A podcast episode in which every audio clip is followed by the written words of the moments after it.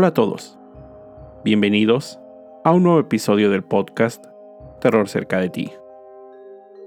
Como cada capítulo, quiero agradecer a todos los que semana a semana escuchan el podcast, así como dar la bienvenida a los que lo hacen por primera vez. No olviden seguirme en Spotify y calificar y dejar un comentario en iTunes. Esto ayuda a que el podcast llegue a más personas. Recuerden seguir mis redes sociales, arroba terrorcerca, en Twitter, Facebook e Instagram, donde publico contenido adicional a los episodios. Y junto con el correo electrónico, terrorcerca de ti, arroba es la forma en que me pueden hacer llegar sus sugerencias de historias o sus propios relatos En 1926, William Van Duser Lawrence, magnate de bienes raíces, donó su mansión y la propiedad donde se encontraba para establecer un colegio, una universidad. En honor a su esposa, fue fundado el Sarah Lawrence College, ubicado en la ciudad de Yonkers, Nueva York. Tenía como misión proporcionar educación en artes y humanidades para mujeres.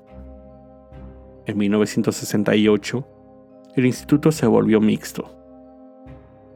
Actualmente, este colegio privado, enfocado a las artes liberales, cuenta con más de 1.600 estudiantes y ofrece diferentes programas como danza, teatro, literatura e historia.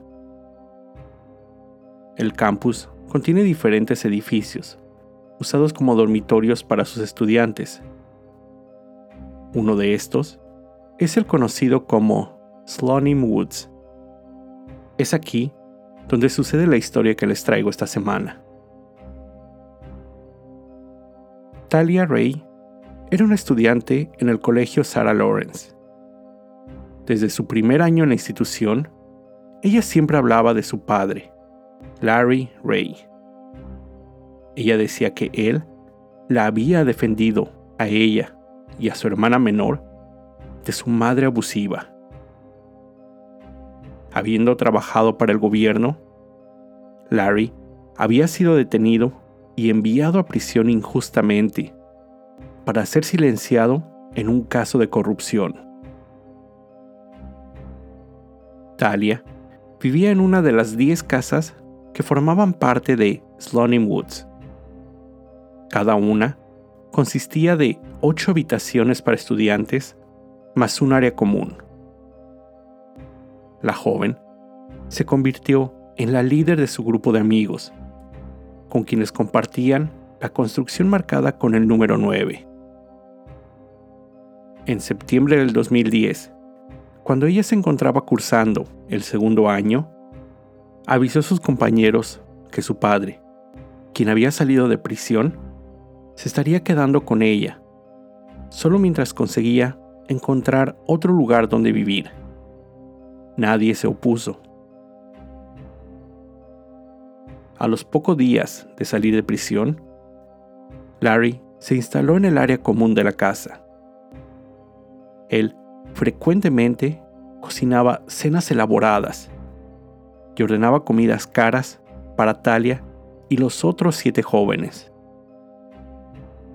Mientras comían, Larry siempre les contaba historias de su trabajo para el gobierno, como operativo de la CIA, donde había recuperado misiles del mercado negro, logrado un alto al fuego en Kosovo, así como sus experiencias como marín y sus relaciones con altos oficiales del ejército americano.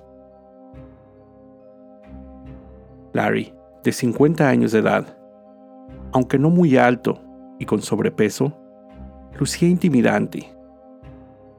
Acostumbraba a preguntar a los compañeros de su hija si se ejercitaban, si podían defenderse a sí mismos, o simplemente les decía cosas como, cito, te ves realmente débil. Aunque al mismo tiempo, él podía ser encantador, era muy bueno escuchando y comúnmente fomentaba discusiones sobre conceptos como justicia y verdad. Juliana, una de las compañeras de Talia, declaró después, cito, Él hizo toda la limpieza y definitivamente tomó el rol de padre dentro de la casa de una gran manera. Él dormía en un colchón inflable que ponía en la habitación de su hija o en el sillón del área común. Todos los jóvenes que compartían la casa con Talia tenían algunas cosas en común. Tanto hombres como mujeres eran buenos estudiantes, introvertidos, sensibles, en busca de un guía. Daniel Barban Levin se encontraba en el proceso de descubrir su sexualidad. Claudia y Santos, otros compañeros, sufrían de depresión. Incluso Santos había intentado quitarse la vida en la preparatoria. Isabela, la mejor amiga de Talia, había sufrido un fuerte rompimiento. Los demás compañeros de esa casa decidieron mantener su nombre en el anonimato. Larry les decía que podía ayudarlos, ya que todos compartían una obsesión con el suicidio. Les dijo que conocía técnicas de disciplina mental, aprendidas como parte de su entrenamiento con el gobierno. Comenzó a funcionar como un consejero de algunos de los jóvenes incluida Isabela. El novio de Talia en esa época recuerda ver a Larry e Isabela recostados en la cama de Talia. Él acariciando el cabello de la joven, diciéndole cosas como, cito, Nadie te va a lastimar, mi pequeña. Además, él dijo que Larry estaba por dormir en la habitación de Isabela de acuerdo a él, en el piso, ya que ella necesitaba que alguien la cuidara. Una noche, antes de iniciar el periodo vacacional de invierno, Larry llamó a la casa de Isabela y le dijo a la madre que ella había sido abusada de niña por un amigo de la familia y que si regresaba a casa podría cometer suicidio. La madre de Isabela no entendía por qué le decía eso. Ella había sido muy unida a su hija y nunca escuchó nada sobre el supuesto abuso. Ese periodo vacacional, Talia, su novio, Isabela y Larry se quedaron en un departamento de una habitación en Manhattan que pertenecía a un amigo de Larry. Ahí Talia y su novio dormían en la sala, mientras Isabela y Larry en la única habitación. El hombre comenzó a controlar la vida de los jóvenes mientras estuvieron juntos. Les decía qué y cuándo comer, qué hacer, cuándo ir a dormir. Incluso convenció al joven que dejara de tomar el medicamento antipsicótico que él necesitaba. Fue tal el comportamiento que al terminar el periodo vacacional, el joven rompió su relación con Talia. Los jóvenes regresaron al semestre de primavera y con Talia, Larry, quien se instaló nuevamente en el dormitorio, solo que esta vez pasaba casi todas las noches en la habitación de Isabela. Claudia, otra de las compañeras, se vio también muy intrigada por la filosofía de Larry. Comenzó a tomar sesiones semanales con él. Lo que sus amigos vieron causó un cambio en su persona. Claudia era una joven alegre y consciente de sí misma pero después de las sesiones con Larry, se convirtió en alguien superficial, Pero lo más preocupante fue que comenzó a decirle a sus amigos que ella podría ser esquizofrénica. Un diagnóstico que Larry, que no tenía ninguna preparación, le había dado. Cerca del final de ese semestre, Daniel se encontraba muy confundido. La relación con su novia estaba en problemas. Larry le dijo, termina con ella. Cuando él le preguntó si podría ser homosexual, Larry le dijo, cito, Oh no, tú no eres gay. Esto te lo puedo asegurar. Cierta noche, Isabela salió de su habitación y comenzó a besar a Daniel, quien pensó que solo había sido un enamoramiento. Pero unas semanas después, Larry condujo a los dos jóvenes a la habitación de ella y los instruyó a que tuvieran relaciones mientras él observaba. Esos encuentros continuaron sucediendo con cierta frecuencia y en ocasiones Larry también participaba. Larry Ray nació en Brooklyn en 1959 con el nombre Lawrence Greco, pero después cambiaría su apellido al de su padrastro. Siempre estuvo relacionado con políticos, altos oficiales militares, restauranteros y dueños de negocios.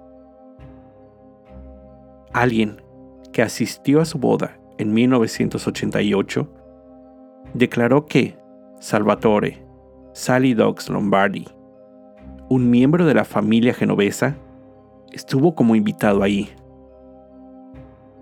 En la década de los 80, Larry trabajó en Wall Street sin tener un título universitario. Después, se desempeñó como consultor en temas de seguros, construcción, finanzas y para la industria de apuestas. Fue parte de la Fuerza Aérea por 19 años, en los que se relacionó con diversos generales. Comenzó a establecer relaciones con altos mandos militares. En el 95, conoció a Bernie Kerrick, un detective de la policía de Nueva York, quien después de ser el chofer de Rudy Giuliani, fue nombrado director del Departamento de Investigación de Correccionales de la ciudad de Nueva York. Ambos se volvieron amigos, a tal grado que Larry fue el padrino en la boda de Bernie. Mientras se encontraba en Rusia, Larry se hizo amigo de Pavel Palaschenko, el intérprete de Mikhail Gorbachev.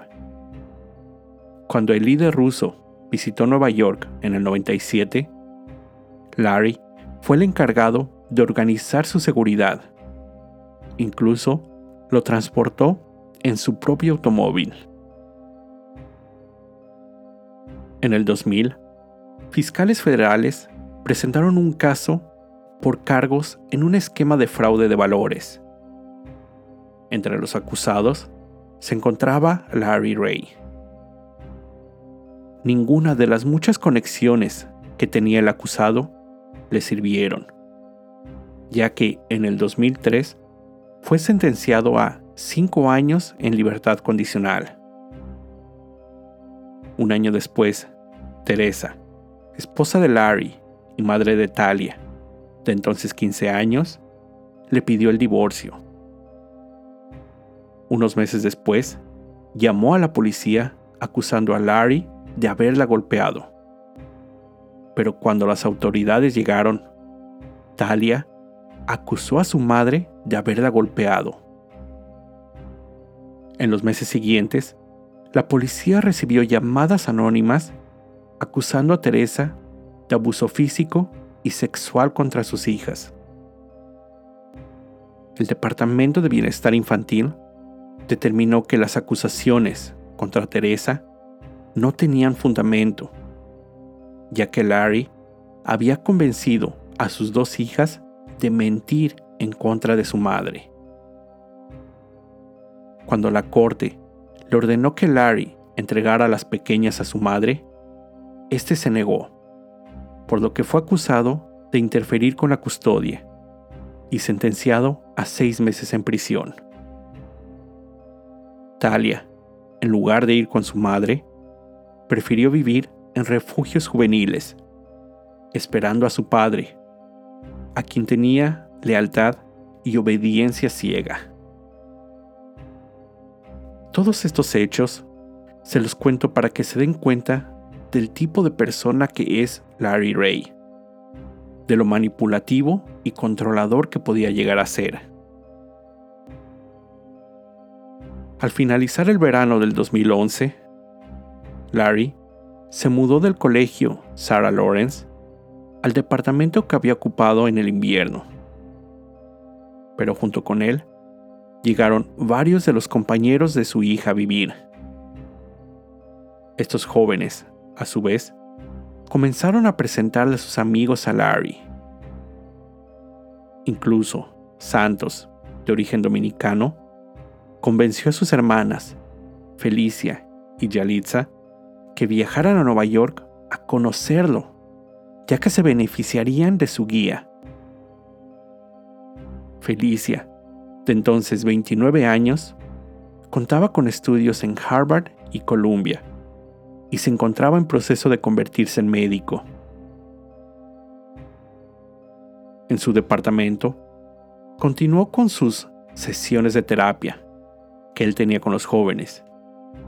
Y digo esta frase entre comillas, ya que Larry no era una persona calificada para realizarlas. Él usaba esas sesiones para crear un condicionamiento psicológico con ellos. Además, obtenía detalles íntimos de su vida, conocía sus debilidades y problemas mentales bajo la falsa premisa de ayudarles. Con el tiempo, él procedió a alejar a los jóvenes de sus familias y los convenció que estaban mal y que él podría ayudarlos. Su siguiente paso fue obligarlos a brindarle confesiones falsas ya sea en audio o video, por crímenes que no cometieron, lo cual usaría después para extorsionarlos. En el 2013, Larry se llevó a Felicia y Yalitza a Pinehurst, Carolina del Norte, a la casa de su padrastro. Ahí obligó a las hermanas a realizar trabajos de jardinería, racionaba sus alimentos y las obligaba a dormir en el pórtico, pero no les pagaba. Es más, él convenció a las jóvenes que habían dañado su propiedad y que tenían que pagarle. Santos testificó que Larry le dijo que le debían un total de 100 mil dólares, amenazándolo que de no pagarle iría a prisión por 400 años. El joven trabajó como mesero. Todo su ingreso se lo dio a Larry. Pidió prestado, pero finalmente tuvo que obtener el dinero que le faltaba del negocio de su familia para poder pagar. Claudia después declararía que Larry obtuvo una confesión falsa en la que ella aceptó haber intentado envenenarlo. Con esa declaración, él le exigió pagos, amenazándola que de no cumplir, iría a prisión. Tiempo después, Claudia fue obligada a convertirse en una sexoservidora bajo su dirección. Pero Claudia no fue la única. Cuando Larry tenía a los jóvenes bajo su control, los obligaba a trabajar, extorsionaba, torturaba y comenzó a formar una red de prostitución, donde los estudiantes de la universidad eran enviados a hoteles de Manhattan para tener relaciones con clientes. Esto duró varios años. Para el 2016, solo Felicia e Isabela eran las únicas jóvenes que aún vivían con Larry. El reducido grupo, de la que él llamaba Familia Ray, se mudó a Piscataway, Nueva Jersey, donde estuvieron por algunos años. En el 2019, la revista New York Magazine publicó un extenso artículo de investigación donde dio a conocer la historia de Ray y el supuesto culto sexual que inició en el prestigiado colegio Sarah Lawrence, donde usó a su propia hija para atraer a las víctimas. En febrero del 2020, la Fiscalía Federal de Nueva York emitió una acusación contra Lawrence Ray, de 60 años, por diversos crímenes, incluidos extorsión, tráfico sexual y trabajos forzados. Él fue detenido. El juicio empezó a inicios del 2022. Durante el juicio, Claudia declaró que trabajó para Larry como prostituta por cuatro años y que le trajo ganancias de aproximadamente 2 millones y medio de dólares. Además, él logró obtener, por las extorsiones a los otros jóvenes, un total de un millón de dólares adicionales. Los fiscales presentaron un gran número de evidencias. Entre estas, una grabación donde Santos se golpea la cara a sí mismo por más de una hora. Aparentemente, porque Larry lo convenció que al hacerlo, sería la única forma de hacer que su hermana Felicia dejara de hablar. Tiempo durante el cual ella se ve en un sillón, muy agitada y balanceándose. En marzo de este año, la oficina del fiscal de Manhattan publicó accidentalmente una lista de supuestos clientes del traficante sexual. En esa lista que llegó a algunos medios, incluía un juez estatal retirado, arquitectos y genios financieros. La lista era parte de las evidencias presentadas en el juicio, pero que por error fue subida a un sistema público de distribución de archivos. En cuanto se dieron cuenta, el archivo fue borrado y emitieron una publicación donde pidieron a quien tuviera el archivo no copiarlo, compartirlo o mostrarlo y eliminarlo. El juicio contra Larry Ray duró solo cuatro semanas, tiempo durante el cual el acusado fue sacado en varias ocasiones de la corte en una camilla después de sufrir aparentemente algunos problemas médicos.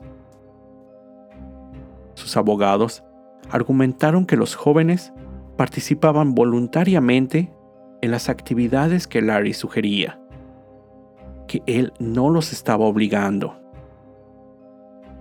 El jurado tardó menos de un día en deliberar, tiempo después del cual Lawrence Ray fue declarado culpable de todos los cargos.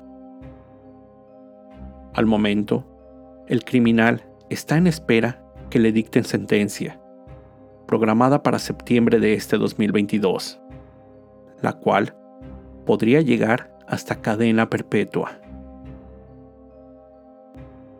Isabella Pollock, quien inicialmente fue pensada una víctima más, fue acusada con cargos similares. Conspirar para extorsión, conspirar para tráfico sexual, lavado de dinero y conspirar para crimen organizado.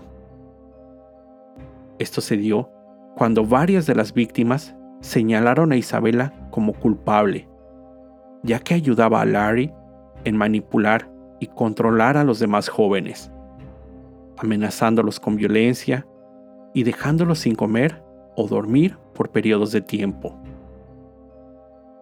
En este momento, aún se encuentra en espera de juicio. Talia, hija de Larry, no ha sido acusada con ningún cargo hasta el momento. Con esto llego al final de este episodio. Como siempre, te recuerdo estar alerta de todo lo que pasa a tu alrededor, ya que el terror está donde menos te lo esperas. El terror está cerca de ti. Cuando el miedo se convierte en terror, hay una historia que contar.